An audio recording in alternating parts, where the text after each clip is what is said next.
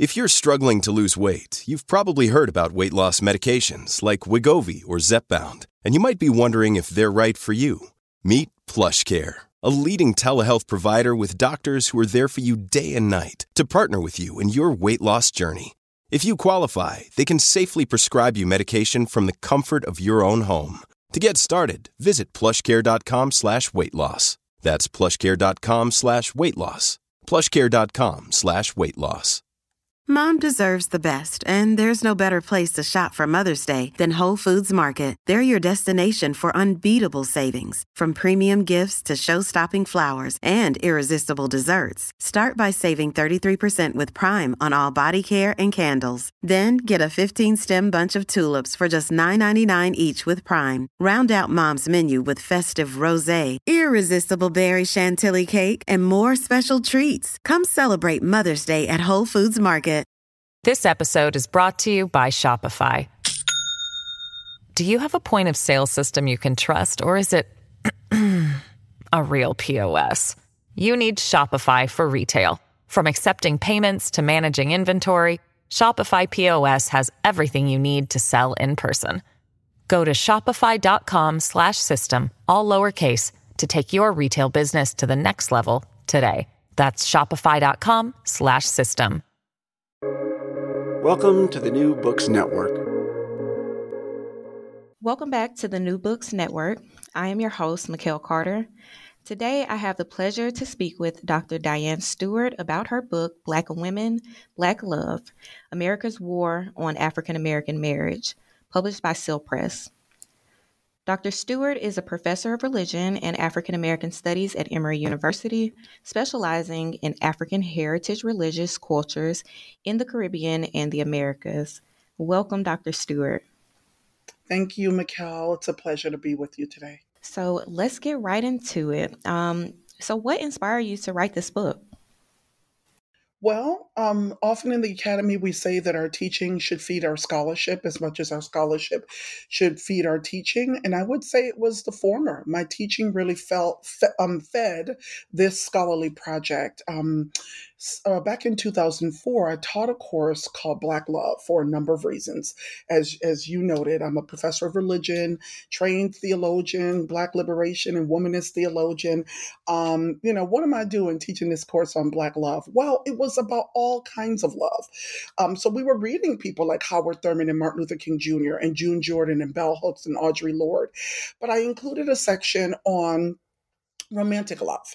And at that time, I was focusing on heterosexual coupling and marriage, and I was floored by what the stats were telling me. I was I was totally floored. I don't know why, given that I knew what the position of black women are in our society vis-a-vis coupling, dating, marriage, but something about seeing it in black and white, right? In sociological um, materials that have been out there for some time, just reading it made me begin to look at the problem more deeply as something systemic and structural. Um, our public conversations about Black women and love or Black people in love are focused on self help. They're focused at the personal level and the individual level. And I understand that because we feel the issue of romantic love and coupling very personally, right? It's that's how it operates. It operates at the personal. But when we step back and look at the wider um, issue as it imp- impacts the, the, the the black community nationally, we really do have to ask questions about systems and structures. Certainly, the sociologists had done that work. Um, but their works were in sociological studies, right? Written for peers in the field, not written for public audiences. Some historians have begun to write great pieces on love and marriage during slavery or in the post emancipation period. Um, but no one had pulled it all together and looked at it historically across an arc that brought the best and most current research to the question of what's happening with love and marriage for Black people. And I notice, particularly a lot of men in the public arena, instructing Black women on what they should do to make themselves more marketable in, in, in the marriage market. And and I was thinking, we're missing the boat. You know, Black women, you know, lose weight, um, take the bass out of your voice, stop being so bossy, um, you know, think like a man, act like a woman, you know, all of that. And I just said, we're missing the point here. And so I felt that I needed to write a statement, especially after teaching the Black Love course several times over. I, in returning to the materials and updating, I just felt I needed to write a something that would take us from the slave ship to social media and, and show the structural underpinnings of what I end up calling forbidden Black love. Thank you so much for that. And so, yes, so your book definitely um, does make a statement. And so, um, as you mentioned, um, you talk about or actually introduce forbidden Black love as one of the most unrecognizable um, civil rights issues. So, could you talk to the audience about what is forbidden Black love and then how is it, you know, an unrecognized civil rights issue? Sure. Again, we we focus on marriage in very personal and individual ways, right? Among our friend groups and oh, you know, I he proposed and now we're working on the wedding and what we focus on it. It's a very personal experience for us. No one wants to take that away. But if we were not clear that marriage is a civil right, all we have to look at look at is what the LGBT, LGBTQ community has accomplished, right? Or, you know, hopefully, you know, continuing to accomplish over the past couple decades, right? It is a civil right. Marriage is a civil institution that is regulated by the government. In fact, Black people gained the right to marriage, um, were, were, were given the right to marry in 1866 with the 1866 Civil Rights Act. So it was a right that we had to be given because when you are enslaved and you're governed under the laws of property, right? Property doesn't have does not have rights to, to, to marry, right? So so we have to be given that right.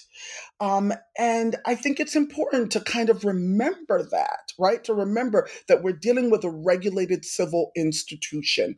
And what's really ironic, Mikkel, is that since the late 1880s, the Supreme Court has ruled on over a dozen cases that reaffirms marriage as a civil right, as important to the health and happiness of American citizens. And yet, and even with the case of Loving v. Virginia, for example, in 1967, where the Supreme Court made on, on rendered unconstitutional any law, miscegenation laws across the nation, right? So we have blacks um, having um, the right and whites having the right to marry interracially, and others, anyone in America having the right to marry interracially, and yet we are now in a situation where black women, millions of black women, can't even marry intraracially as a result of structural and systemic problems. So it is a civil right. And I argue that this civil right is being denied from black women and men, um, but black women at much higher rates um, than um, um at, um, being denied this civil right um, in this country. Right? I'm arguing that it, it, it, it is denial because of the historic, systemic, and structural issues that make marriage and coupling and love impossible, difficult, or delayed. That's really how I define it. Those systemic and structural issues that make love, coupling, and marriage impossible, difficult, or delayed for millions of Black people in this country. Wonderful. And I think you um, did a great job at um, proving that argument and demonstrating um, how these like several structural factors have contributed also to like the decline of black marriages. And so um, also in your work you reveal like how these issues can be traced back to slavery as you mentioned. So can you talk about how slavery was the first battlefield like you said the first battlefield in the war on black marriage? And then also can you um, give the audience i guess a glimpse into some of those disheartening stories that you uncovered Oh yes. So um so I, I talk about four major infrastructures of forbidden black love. And i start with the slave ship and slavery um, to um, analyze them. So the first is a separation of black marriages and families. And so because we know the average age of um, african females on slave ships was 15 most of these women and adolescent girls um, would have been either um, um, belong to extensive family kin networks and been married themselves, right? And so oftentimes what we see are people being separated on slave ships moving in different directions from their the, the rest of their family especially spouses um, and their their partners. So the separation begins there. It begins on the west coast of of africa and on those slave ships. But then we certainly see it in america um, in the institution of slavery um, especially now before the ending of the international slave trade, um, you know, the outlaw of the slave trade, which really took effect in January 1808 for um, uh, the Anglophone uh, world, um, we did have family separation. Definitely, we, we saw family separation. However, after the outlawing of the um, international slave trade, we saw such an incredible boom in domestic slave trading, the interstate slave trade in the United States, that close to a million people were moved from places that they knew as home, deeper south and further west, as a result of trying to meet the growing needs of slavery in America. So, as some historians have pointed out, like Tera Hunter, um, you know, while many couples actually did marry during slavery. Um, so many of those couples were torn apart. They could not have stable marriages, in part because of the domestic slave trade. And um, and, and and another thing that we must consider is in many cases we also have couples who are working on different estates or different um, farms in different either in urban areas away from their spouses. In the north, this was true that the kind of the domestic landscape of of of of gendered labor um, often separated um, women from their spouses, um, uh, from their male spouses, and the same thing could be true in the South. You you commonly could find spouses who lived on um, farms or plantations a mile or miles away from one another, or spouses who would be hired out even if they weren't sold um, for um, you know years upon years and could barely, if ever, even see their families, their spouses, and their children. Um, so that that's that's one. The another is racist and sexist jurisprudence, policies, and legal transactions. And I have a host of examples I can I can give for that. Um, but I'm going to go on and name two others: sexual and reproductive violence and control, um, the violation of Black women and men, adolescent girls, and likely adolescent boys. We don't see a lot of data on that, but we're learning more and more about the sexual violation of, of African descended males as well during slavery. Um, and I know this is a lot of binary talk, and I think the um, non binary community has made us aware that not everybody does identify as male and female, and I, I, I, I understand that. Um, so sometimes I should probably say persons, but it's really important to understand, um, as Alexis um, Wells Oghoghomeh says, that the Black woman's womb was a capital asset.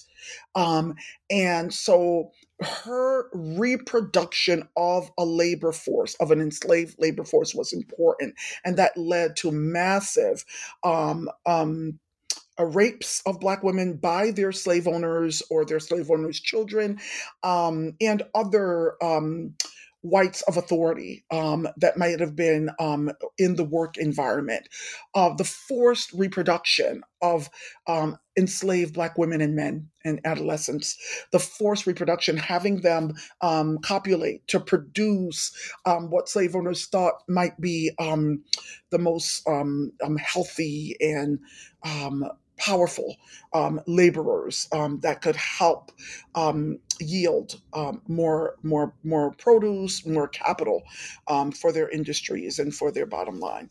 Um, and then, as a result of the sexual and reproductive violence and control, we we have to talk about colorism and phenotypic stratification. That has been that that CPS, as I call it, has a, a, significant impact on the Black dating and marriage market today.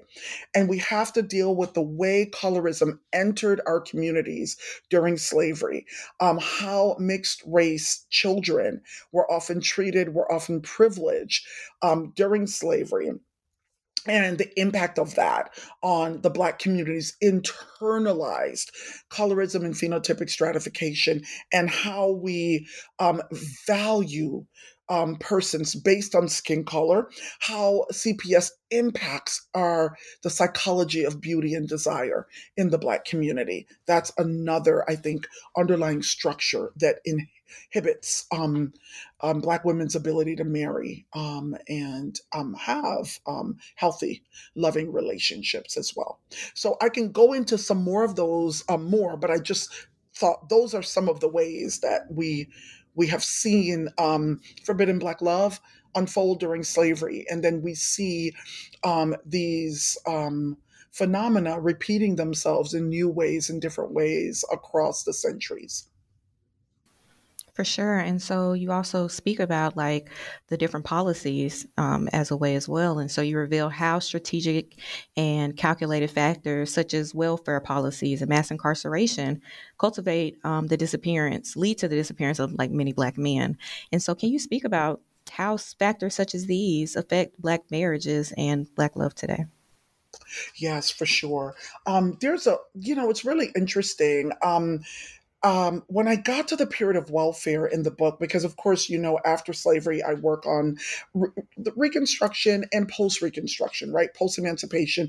And we're, we're, dealing with widows of Civil War veterans who are being denied their pensions. Um, dealing with lynchings and I'm looking at lynchings from the perspective of love, marriage, and family, not just from the perspective of the horrific violence, but the trauma it causes and what the um with the removal of a loved one who might have been a very important um, um, provider for the family can do to a family, both materially, psychologically, and emotionally. And we have to think about those who were likely lynched but disappeared, and families never even knew what happened to their loved ones. So, doing dealing with that, and then talking about how um, many blacks, millions of blacks, moved out of the South as a result, right? And so, what happens as millions of blacks are moving north to cities like Detroit and Chicago and um, and um, um, um, um I'm, oh my goodness. It's it's it, i wanted to say i wanted to say missouri but that's a state. But moving north into these big cities um you know um and finding themselves in tenement housing, in um, these meager, menial, um, dilapidated um, kind of communities and neighborhoods. Um, it, it, you know, they are struggling and suffering.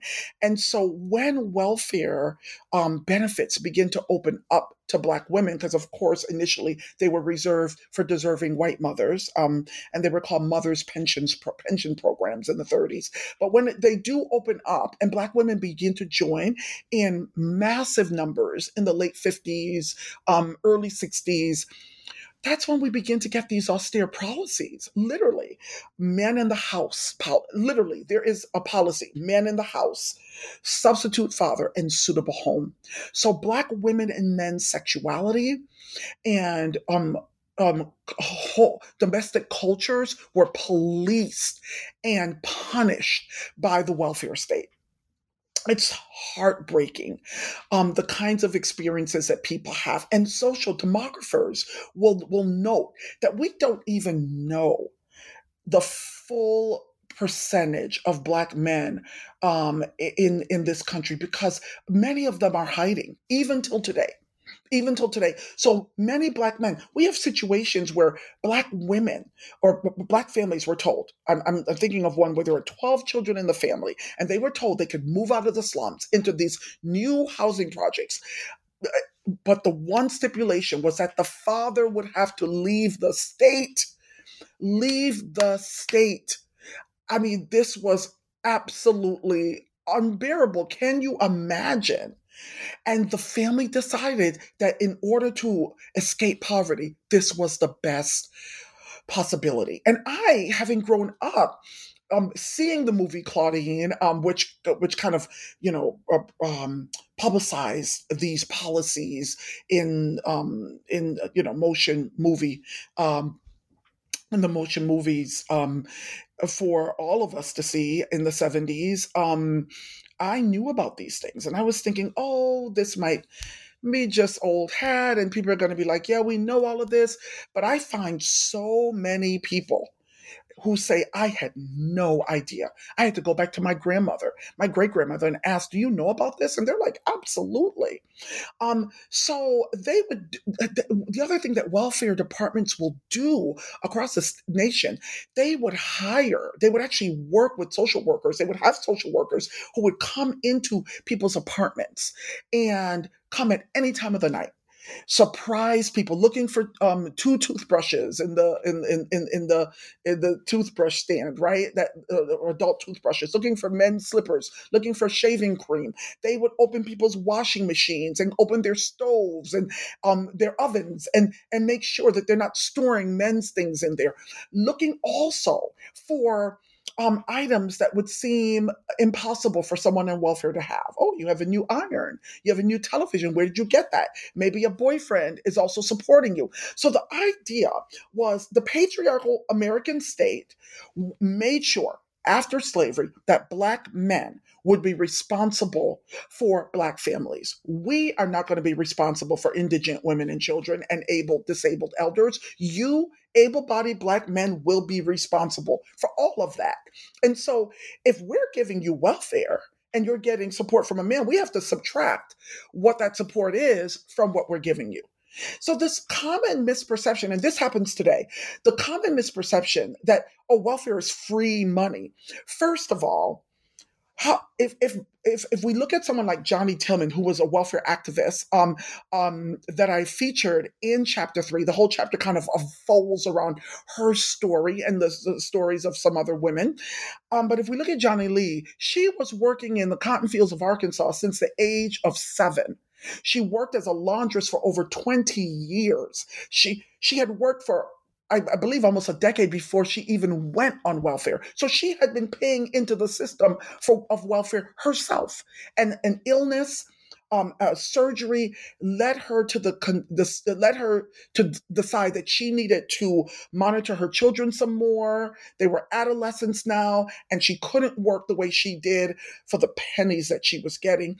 Um, and so she began to accept welfare benefits, and it was as a result of that that she realized how abusive and traumatic this system was for millions of women. She didn't just work for Black women, even though Black women might have been disproportionately represented, for millions of women across this country. And of course, especially Black women who were treated worse than white women. They got less money, less payouts than white women, even when they had more children, generally speaking. Even today, we know that studies have shown that in, in states where a higher percentage of Black women relative to their population in the country um, is on welfare. Those states re- receive lower payments, lower welfare payments. Those those women from those states, it's it's it's fascinating. And what they do is they try to collect the money from the men. They actually make mothers today sue their husbands or their their their their the fathers of their children, sue them. And so it sets up a divisive relationship between parents, sue them in order to receive welfare benefits. In some cases, mothers don't even want to put the father's name on the the birth certificate so they can say i don't know who the father is. I don't this is how black men often are disappearing in the numbers. Um, i don't know who the father is where he is. And so they can get some support from the father and still get the welfare benefits. Some people see that as cheating but when we look at how low the benefits are they're trying to get by They're actually trying to beat a system that is beating them in many respects. And the beating really begins, um, Mikkel, with the 10 plus generations of s- slave labor that was never paid. And so the lack of transgenerational wealth that families that black families have to suffer with and then find themselves at the mercy of the state with these austere sexist policies they're misogynoir and they're misandry noir because they also um, police and violate black men's sexual rights as well. I mean during the 60s when these policies were in full force basically black women couldn't have any sexual relationships. Black women couldn't have love relationships. If a male friend visited and a social worker happened to be come by it was assumed that this was the substitute father. It, I mean, it was just a horrendous situation. And as much as those payments helped Black families, the entire system that wrapped them up in policing and um, violation and intrusion and embarrassment um, and punishment um, was just as um, was just as harmful as what it would have meant in many cases to not even have the benefits. And that's why some some mothers even went off welfare. Said i don't, I don't want this. I don't want you violating my privacy. I don't want this. I'll, I'll find a way Thank you. And it's very important and very heavy, um, heavy, heavy stuff that we're dealing with, and you know, you're discussing right now. Um, and so earlier, you also talked about um, uh, colorism. And so the next question is how have how has skin complexion and colorism and phenotypic stratification affected the black marriage market?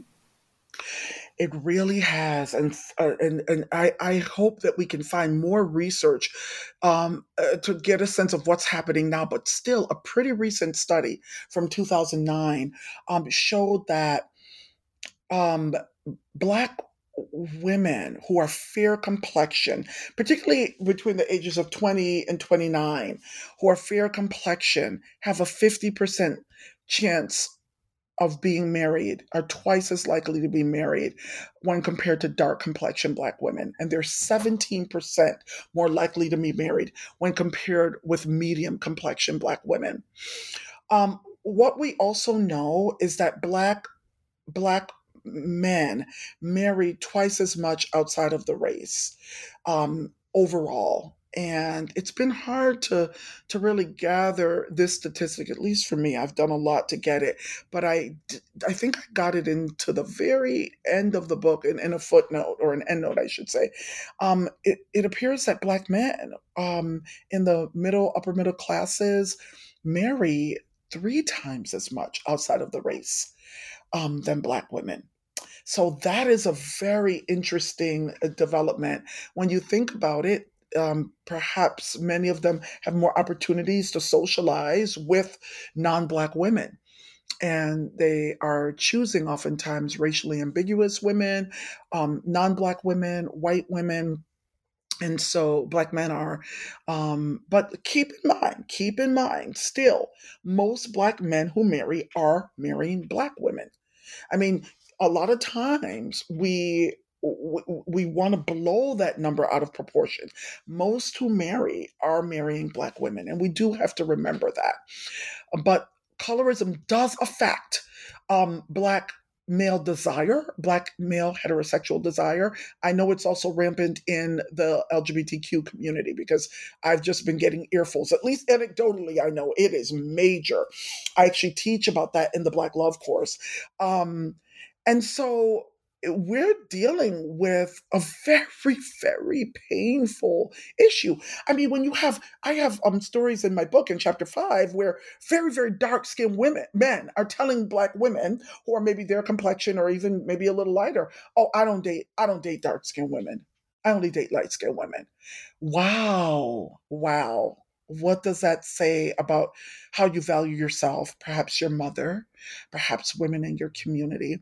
But the question is, you know, how do we get this way? And we know that it began in slavery. The truth is, this society rewards fair skin.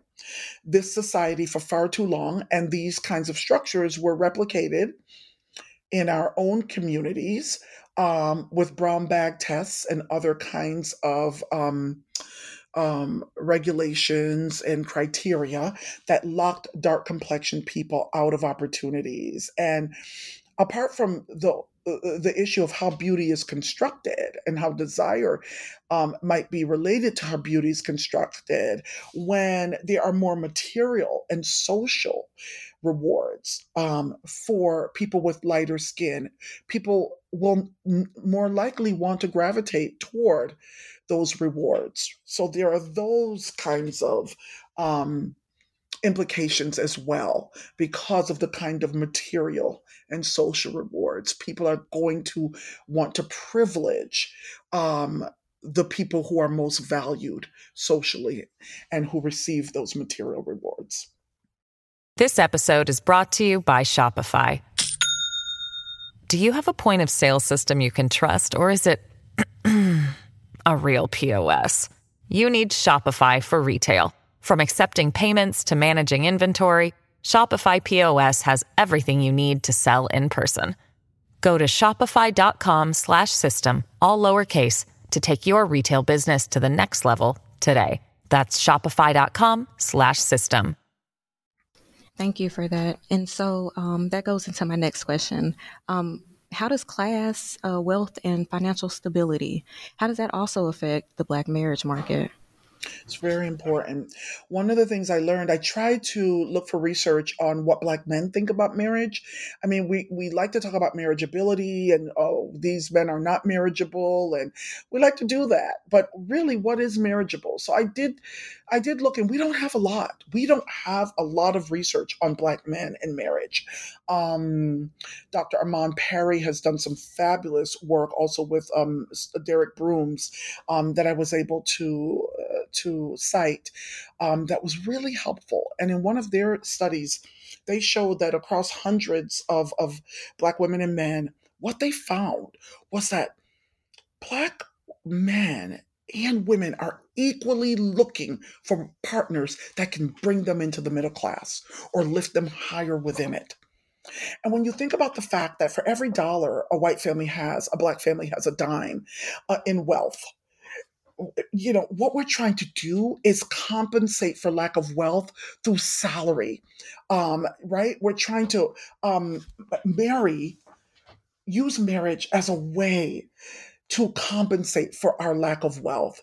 And that's that's never a sure fire way to to to uh, to to provide resources for oneself and one's family. Everybody needs wealth resources to fall back on. So think about this: the black men making thirty thousand a year are looking for black women making fifty five thousand a year, and guess what? Those black women are looking for black men making seventy five, eighty thousand a year, and so so we're missing each other in a sense, right? So that's also impacting the black marriage market because one of the things we, we we should know is that black people when we do marry we marry much later we marry much later than our white counterparts and even other um, racial ethnic counterparts in america and and so it's interesting Mikkel. i never knew that i would end up with this um, recommendation. I, I just had no idea that that this is where I would end up when I started the research for the book. But the most important recommendation I have, I have three of them, is that we must turn a corner on inherited poverty and wealthlessness in our community if we're going to impact positively um, the rates of marriage, of healthy marriage among black black couples or among black people we have to we have to deal with that. People do not feel ready and this is true across american society across race and ethnicity. People do not feel ready when they don't have um, education under their belt oftentimes when they don't have uh, wealth building resources um, that are transgenerational or that they that they can rely on in emergency situations or to build their early lives. And the stressors that come with lack of wealth lack of a decent income um, absolutely erode the health and wellness of marriages. And so Black marriages are incredibly vulnerable as a result of Black wealthlessness in America.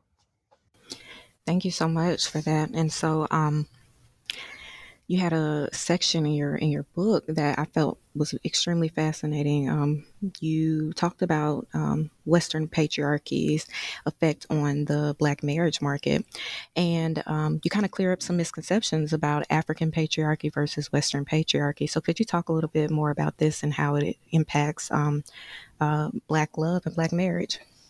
Yes. Well, the first thing I wanted to say was that we often um, seem to own, understand, and own um, patriarchal structures and traditions as our own. In fact, as Black people, in fact, we associate them with divine authority and sanction. And because we are often very faithful, religious people, um, uh, over 79% of Black people identified as Christian in some of our recent surveys. Um, so, because of that, and we want to be faithful to God's word, and we often believe that patriarchal marital institution is also biblically revealed in God's word. Um, we really believe that this is our culture, it's our spiritual culture, it's our culture, but it is not. It actually is not. When we look at marital cultures in Africa and African patriarchy, first of all, African forms of patriarchy, which are structural, can be structural, and especially if we're trying to look at pre-colonial Africa, which is tough. It's kind of tough to separate things now that you know the intrusion of Islam, which is came with a lot of patriarchal traditions and customs, and also Christian colonialism, Euro-Western Christian colonialism, also inculcated um, incredible, you know, kind of Western patriarchal structures in Africa. But one of the things we know is that African patriarchy was not um, unchallenged by matriarchal, matricentric, matrifocal institutions. It had to live in in tandem with, it had to compete with, it was in competition with these kinds of institutions. And that's why some social scientists um, in um, who do work on African family formation and social formation, social arrangements, argue that seniority is the principle for social organization, not gender, as it seems to be in Western societies. And this is why it's so important to know who's a boy and who's a girl in the West. It's not as important in many African societies to know that, who, because girls are property and boys inherit property. Um, when we look at the history of Western thought, philosophy, laws, um, its democracy. It, it, it, you know, it practices public and private domains. This is totally unheard of in Africa. We have women who were uh, captured into slavery um, from parts of Africa who were hundreds of miles from their homes because they were trading. Women have always been public and public figures and always held public offices in African society. So it's a very different reality, different, very different um, marital structures um, in, in Africa. What happened after slavery? African descendants had developed their own courtship arrangements and terms like sweethearting and taking up you know, sweethearting, kind of the dating phase where everyone knows that this couple is getting to know one another, um, taking up. They also um, had their own notions for long distance marriages, sometimes calling them trial marriages. Very interesting. They're different marital and coupling arrangements. And after slavery, missionary societies and institutions, educational institutions that were created for Blacks at the collegiate level, like institutions like Fisk, for example, um, um, and um, the federal government, right, through bureaucratic structures, inculcated Black people into marriage customs that were Euro Western and patriarchal, and did that through Christian educational materials, through um, labor laws, Black women who were working in regions where tenant farming was was practiced could not get contracts unless they were married. I mean, there were very few exceptions. And the idea of the the ideal marriage was a dyad couple, a man and a woman, so monogamous man and a woman dyad couple and upon marriage the woman would take the husband's names which did not happen in africa. Women didn't lose their names. Um, and the husband would be responsible for all finances for the household all labor contracts. So for example even with the labor contracts husbands were responsible for that. All labor contracts for for wives and children. Um, anything that had to do with property. This was called the doctrine of coverture in Euro-Western um, marital um, laws, where the woman basically loses her identity. I mean, she becomes um, his helpmate, she becomes his wife, and he handles um, and um, is uh, has is the ultimate authority figure for any kind of contract related business, any kind of inheritance, uh, those kinds of issues. The man is responsible for them, has ultimate authority, etc. I mean, certainly there were workarounds, and eventually, even in the 19th century, America kind of you know American be um, uh, American, wider American um, marriages began to abandon the doctrine of coverture. But black couples after slavery were socialized into this view that marriage is a patriarchal institution that the man is the head of the household. That is a mute concept in africa totally un-african this head of household concept. And therefore as the patriarch it is his responsibility to provide for his family. The wife is to be the ultimate domestic and take care of the children. Um, and um, and this was seen as I as, as God's plan. It um, scriptures were quoted and used to justify these kinds of marital and family arrangements, and this is totally Euro-Western. We don't see anything like this replicated in Africa. We don't see any such thing replicated in Africa until the imposition of modern colonial, and even still, it has not destroyed indigenous African forms of marriage and family formation. So, the head of household concept, the patriarchal responsibility of men to be the breadwinners. So, we have a lot of people today believing, well, he needs to have this amount, six figures. He needs to have this to take care of me. And this, even if I work, my salary is supplemental. What is that? Where, where did that come from? For Black people, as people with very little to no wealth, can we afford that? Can we even afford that? How reasonable do we think it is to expect that Black men, most Black men, can achieve that kind of financial independence in order to um, to um, fulfill those criteria. So I, I ask my readers to take another look at where those criteria came from, where these this idealization of the patriarchal nuclear family came from, and to raise questions about the diverse family forms um, and coupling arrangements that we have had in our community from Africa even to America.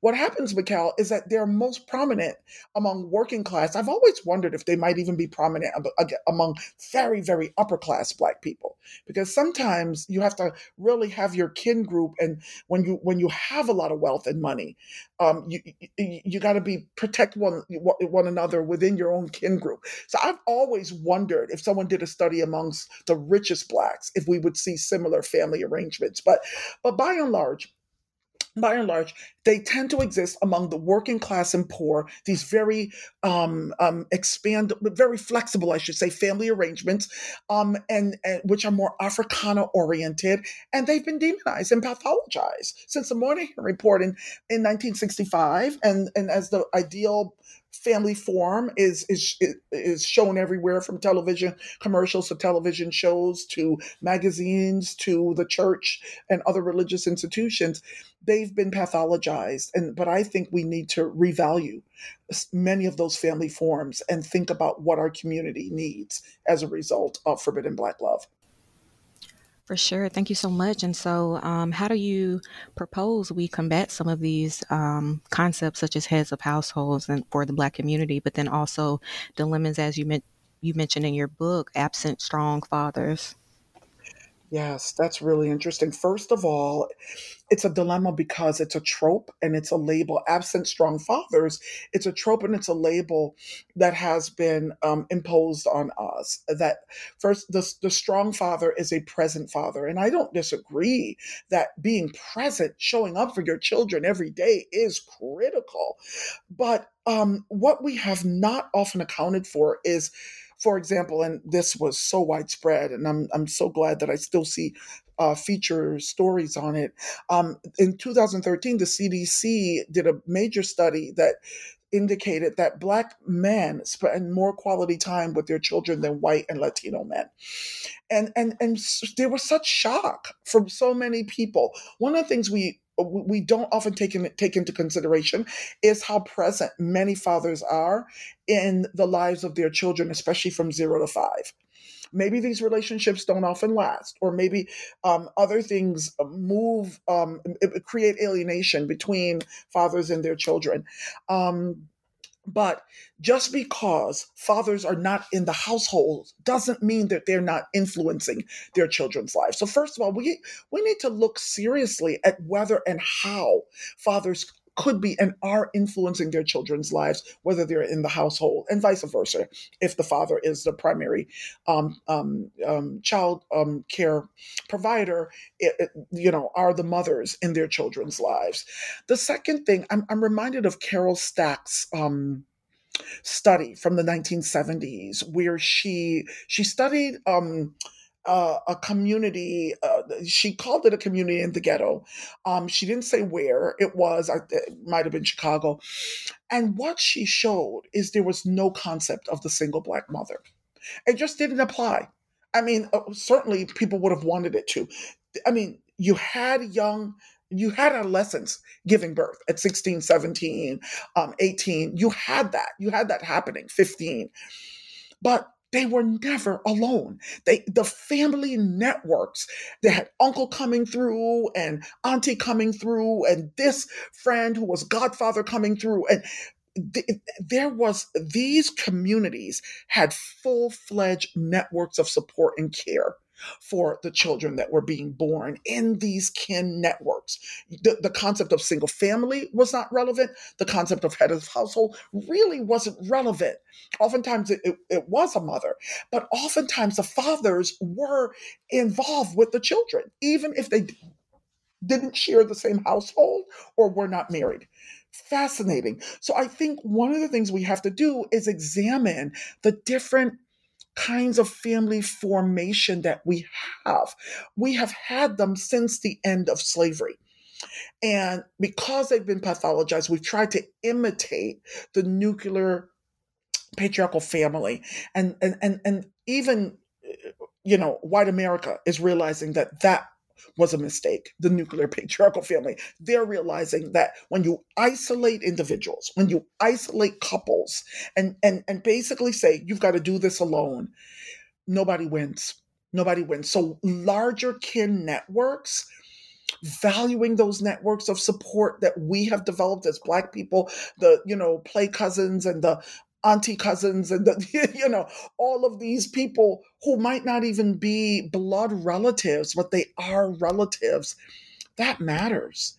And i think it's time to reinvest in those kind that kind of relationship building and asserting um, those relationships for what they can do in terms of supporting adults to support one another and the children in our lives.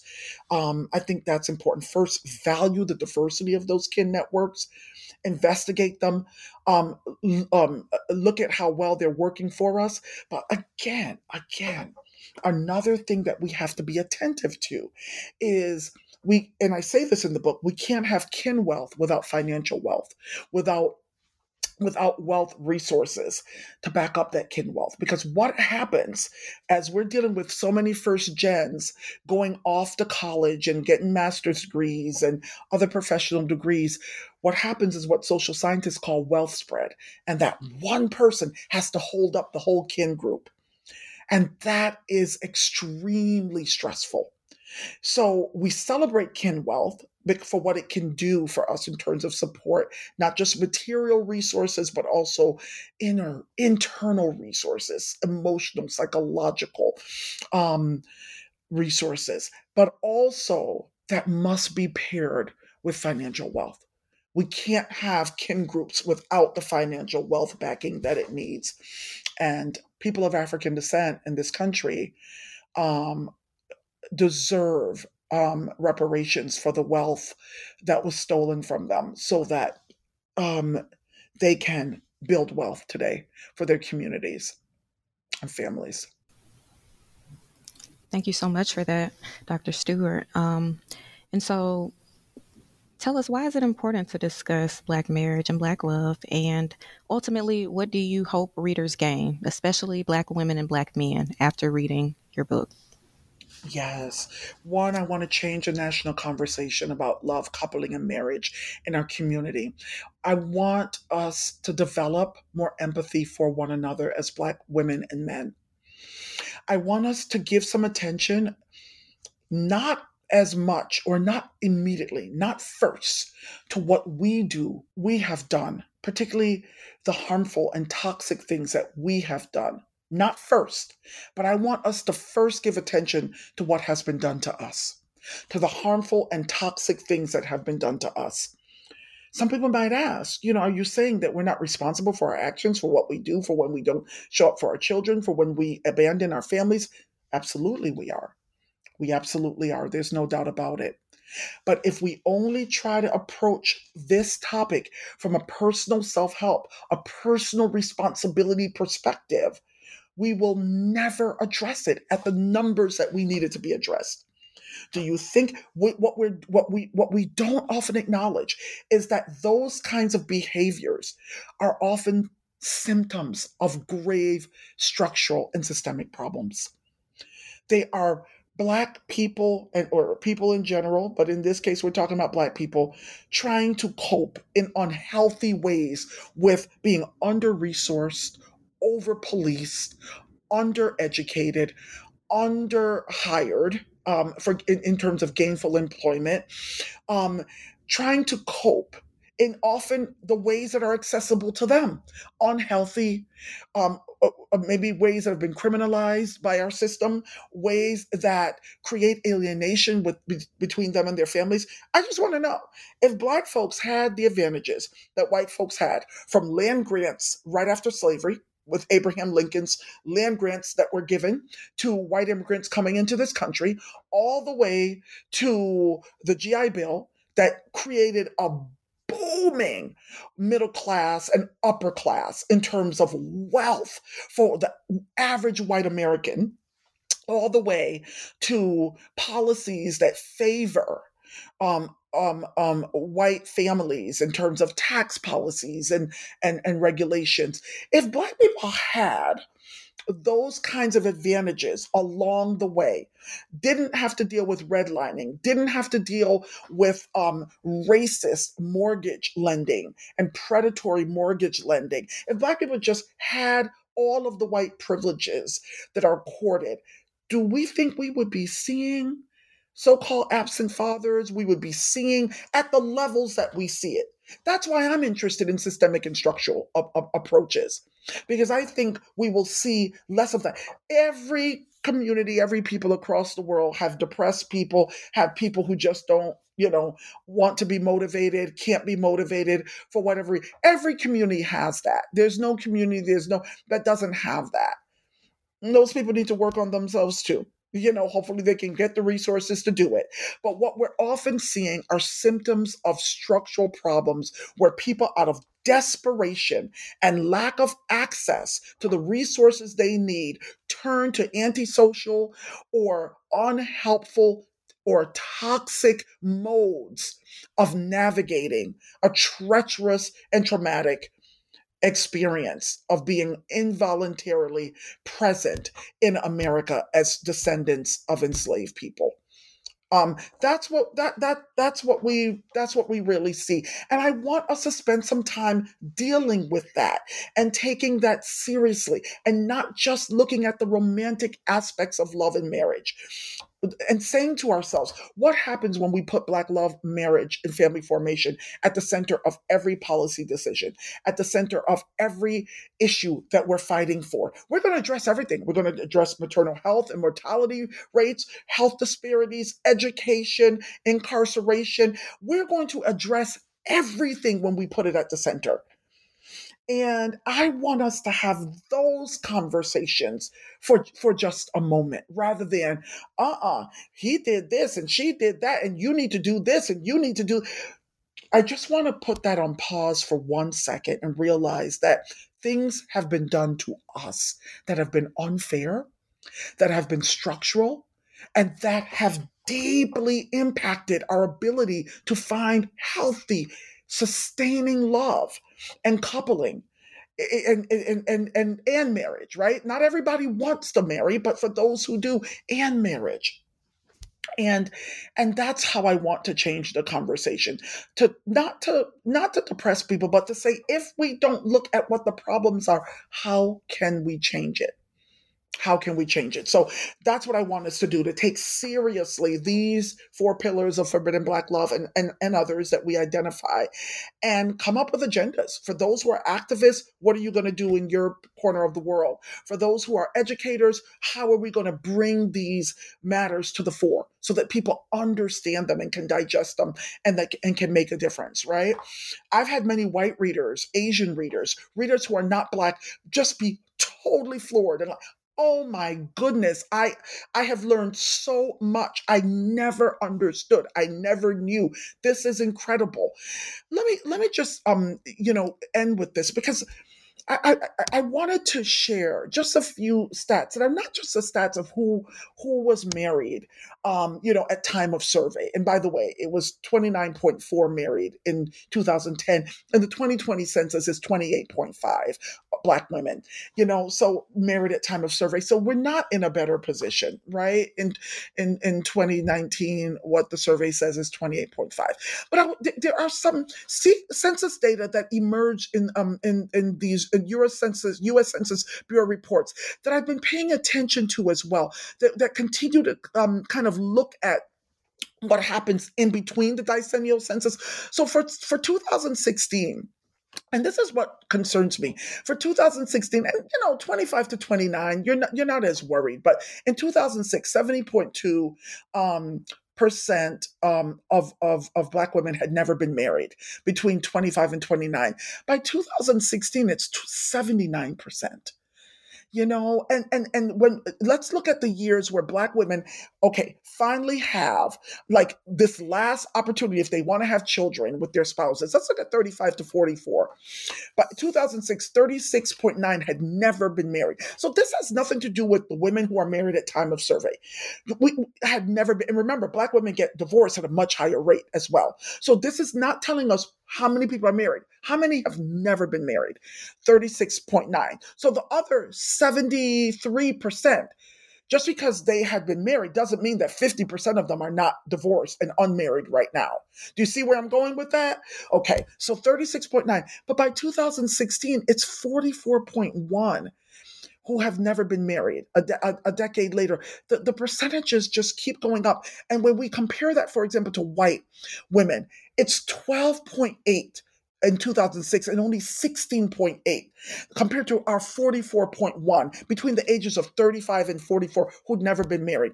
Look at Asian women, it's 11.8 in 2006 and 13. They're even doing better than white women. Right? So we are we stand out way way beyond. For Latinos, they're still doing much better than us. They're twice as much. They're 16 uh, uh, who had never been married whereas we're 36.9 in that age group and 22 percent who had never been married in 2016 and we're at 44.1%.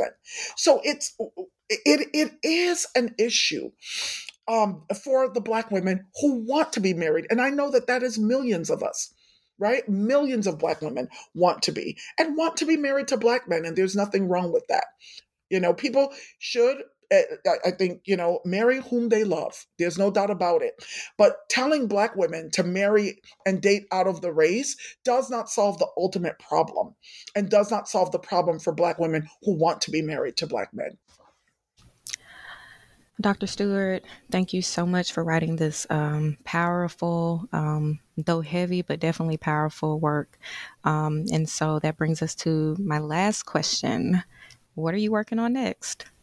Well, um, uh, several books because I'm a scholar scholar in that way. I love researching and writing. But in relation to this topic, when I wrote this book, and it was really hard to grapple with all of the pain and the trauma that I had to, I had to make um, visible um, for us to understand the structural violence that we had um, we had um, un- experienced um, with regard to our um, l- marriage and family and coupling relationships.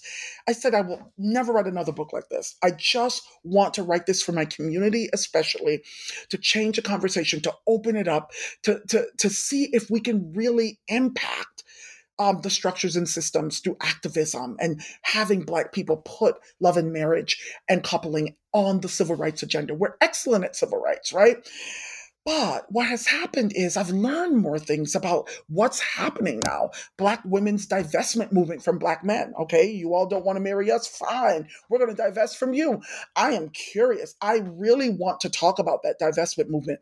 All of the kind of ads and television commercials that are promoting this interracial image, image of interracial um, relationships, especially black white relationships, right? Especially black man, white woman, promoting that everywhere. I mean, if you look at these commercials, you would think 80% of black couples are married to a white person and maybe 10% to an Asian person.